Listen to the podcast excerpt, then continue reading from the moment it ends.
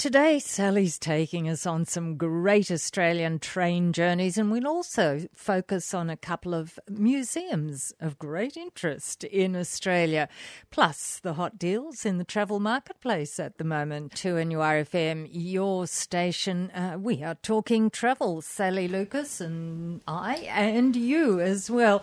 And we do have some iconic things in this country, and one of them is a couple of iconic rail journeys.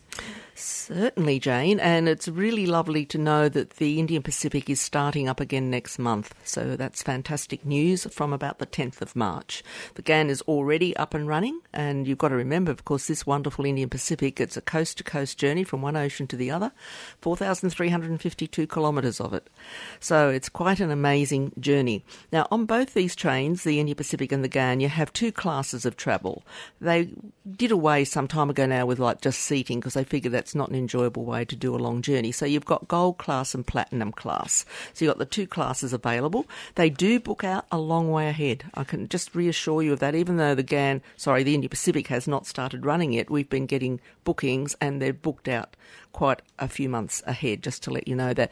Not necessarily all class, but certainly um, platinum has been very popular actually. Mm-hmm. People are spending that money they might you know, spent overseas. Because Platinum gives you everything. You get your off train excursions and outback experiences. You get a cabin almost double the size. It's a, a proper double cabin rather than berths, upper and lower, etc. And you, of course, you've got all your beautiful meals on board, your, your beverages, your wine, your champagne, and you have a special um, Platinum Club area for dining and socialising. You get a bottle of beautiful champagne, chocolates, a nightly turn down, etc., etc. So you're really well looked after in, in Platinum class, but having having said that, gold class is still, you know, it, it's still good as well, and you're still getting your off-train experiences. You're still getting your fine dining in a different restaurant, um, and you just get a com- more compact sleeper cabin that a, your bed converts to a seat by day.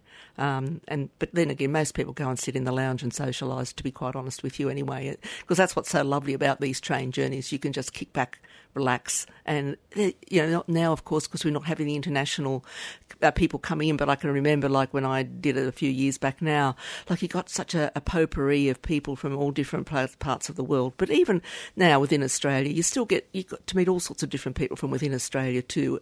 And a lot of the West Australians love doing it as well, like the reverse journey from from Perth back to Sydney. You know, because it's something that they consider it's really important for them to do to do that journey across the width of our country. Yeah, you certainly get a feel for how big the country is when you see the different landscapes. You do. It's it's it's quite amazing. And of course, the Ghan, of course, is going through our deep heart up through the centre from Adelaide to Darwin.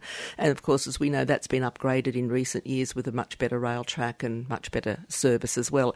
It's been operating there much longer than the um, Indian Pacific. It's been going for about 90 years, and the Indian Pacific for about 50 years. Then you've also got the Great Southern, if people are interested, which goes from Brisbane down through the Port Stephens area, Sydney down to Melbourne and across to Adelaide. So they're three journeys that are run by uh, the Great uh, Southern Rail. But you've also got um, ones within Queensland, Jane, and there's uh, seven different little train journeys you can do within Queensland. And as you mentioned earlier, you can combine two of them, the Savannahlander and the Gulflander, which are doing like that Normanton area and then down south, and you can join the two together. Going from Cairns. From yeah, Cairns, yeah. yes. And they, they actually have quite a good combination of packages for the Gulflander yes, and the and, Savannah And you can also um, go on the inland route, like through to uh, Mount Isa. There's another train doing that. You've got the famous little Kuranda. You've got other little uh, half day train journeys you can do on a steam train, um, which goes out uh, west of Brisbane, and they have what they call a jumper and jazz festival train. Um, so, yes, and you've got the Sunlander, of course, as well. So, there's quite a few train journeys journeys we've got that are really worthwhile doing in our country. So, and travelling by train can be very relaxing. Oh, look, I think it's fabulous. Like even when we were travelling overseas, you know, to sit back on, on one of the Eurail trains and sit there with your in France, if you're wherever you are, with your little bottle of wine and your nice little uh, French baguette and watch the world go by. It's it's it's it's just such a relaxing stress free way Yes. of travelling. Yes. And you, the other benefit, of course, you, you're city to city. You're not struggling to get taxis or transport in from airports. You- You're inner city to inner city. And, you know, it's a beautiful way of travelling. And I just think if you haven't done any of these train journeys, why not start doing them this year? Because we've got quite a lot on offer and they all are now running. And they look after you very well. They certainly do. Fabulous service. And I said, really nice food as well. We're talking travel, Sally Lucas and I, and museums, Sally Lucas. They Yeah, well, I started- can be fascinating. Oh, they can. And I just started having a look at a few, and it's going to take me a long time to have a look at them all because you don't realise how many wonderful museums we have got in Australia. And Museums have changed a bit too, haven't they? They're not just something in a case that you look at and read about. no, they're, they're not boring by any means because they're, they've often got like videos or, you know, you, you can have your little uh, microphone thing where you can listen now, you know, whereas once upon a time you just had to read or stop and Whereas- sometimes hands on. Yes, oh, that's Yeah. right. So it really has come a long way. And I just thought I'd mention a few of them. I mean, we were talking about rail journeys in Queensland and so on today. So you could, you've got the Australian Stockman Hall of Fame, of course, which is um, in Longreach. And that's been there for quite a long time. And it um, displays the history behind some of Australia's greatest and bravest explorers, stock workers, pastoralists, and Indigenous people. And it in, the exhibit uh, comprises a mix of objects. It, we're just mentioning images, touch screens, audiovisual presentations, open displays, which let you interpret the outback story in the way you would like to. Um, and they've got a vast reserve collection as well of all sorts of archival material. So the actual story behind this started apparently um, in 1974 when a gentleman called Hugh Sawrey dreamt of creating a grand tribute to the unsung heroes of remo- remote Australia. And it turned out that um, also was shared by other outstanding Australians, including the legendary R.M. Williams, and this is where it all started to take shape. But also in Longreach, of course, you've got the Qantas um, Founders Museum, which is open. Uh, so a lot of these museums have been shut, by the way, but but they are open again now, um, which is interesting. And the other one is the Eromanga Natural History Museum, museum, sorry, which is in uh, Queensland Channel Country, uh, at the town of Eromanga, which is about uh, an hour and a quarter from Quilpie, or about three and a half hours from Charleville, to give you an idea. It's sort of almost a straight line from the Sunshine Coast into the centre of Queensland. Um, it was what you're looking at, and of course, this is famous because of uh, home to Australia's largest dinosaur, um, 95 to 98 million year old titanosaur called Cooper. And he is a one of a number of significant fossil discoveries in the half of South Southwest Queensland Channel Country. So not only does it have uh, the dinosaurs, but some of the world's largest megafauna and a variety of microfauna which were discovered nearby and thought to be 50 to 100,000 years old. So you know we're very lucky to have some of these museums. Even in Canberra, where we were recently, of course, I've been many times to the Australian War Memorial, which keeps adding to the collection there, and it's quite magnificent. You could spend a whole day there if you really Oh, at want- least. at least, yeah. But then you've got Questacon, you've got natural history museums, you've got the Portrait Gallery, the National Gallery, and so on and so on. And then in Melbourne, you've got the wonderful State Library, which is just when you, if you want, anyone wants to Google this, please do because it's the most incredible looking building. The actual design, both externally and internally, and it's got incredible displays there as well, including I think it's the you were telling me this, Jane Ned Kelly's um, uh, suit that he was had on when he was shot. Yes, So- suit of armour and his letter, the Jerilderie letter, where he explained what he was on about. So even though it's a library, it's a museum as well, and it was established in 1854, making it Australia's oldest public library and one of the first free libraries in the world. And it's also Australia's busiest library, and as of 2018, the fourth most visited library in the world. So there you go. So they've got all sorts of things there with material on uh, you know, the city founders like John Batman, John Pascoe Fawkner, the folios of uh, Captain Cook, the armour of Ned Kelly, as we said, and they've got lots of different rooms with different materials held. Even a chess collection, just something about chess, the whole thing. I mean, amazing. I mean, I wouldn't have thought about that. You know, they've got reading rooms, they've got all sorts of things there, photographs, etc. Back to digital, as we said, lots of displays. So that's just a start to get us again, whet our appetite as to how many wonderful and interesting museums we have in this country, and we might be able to find a few more over the next couple of weeks. Dare say there'll be a plethora of choices.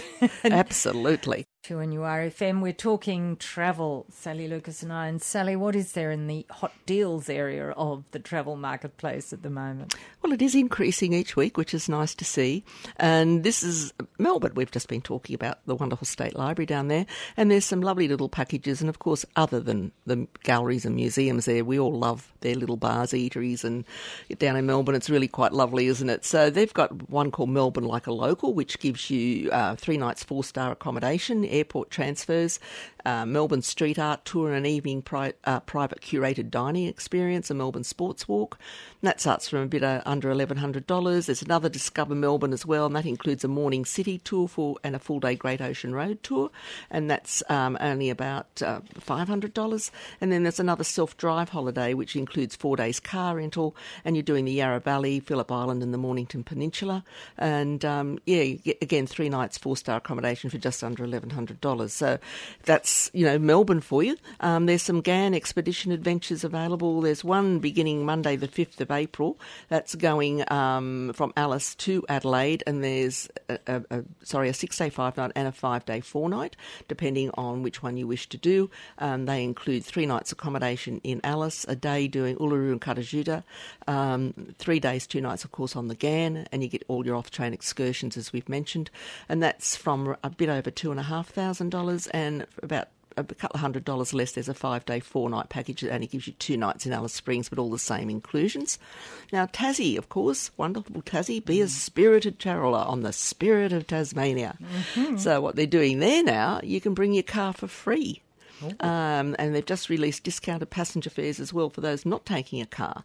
So, yeah, that's fantastic. And um, offers available, subject to availability, of course, as usual, on the certain dates you're doing. And um, you can, that's on sailings from virtually now right through till the 30th of March. Mm. So that's really good value for money. Um, Carnival Cruises have got a nine day cruise. Hopefully, this will be running on uh, out around the South Pacific ex Sydney, 6th of November. And they've got inside twin cabins starting from only $99 per person per day, which isn't bad value for money when you think you get all your meals on board a cruise ship. Um, now, that is only available though until next week, 2nd of March. Uh, so that, that finishes then. Um, Ponant, the wonderful French cruising company, are coming down here and they're doing a range of beautiful East Coast tours in Queensland and further south as well. So they're down to Tassie even, and they've got some wonderful offers. For example, if you haven't travelled with Ponant before, they're offering you $800 per state room off your first Ponant voyage. And if you're doing a second voyage, they're offering you a back to back offer with a 10% discount and no single supplement for solo travellers. So that's always a good thing as well. So, yes, Jane, there's lots of lovely things out there at the moment. So, lots of cruising uh, we're hoping is going to happen around Australia and New Zealand.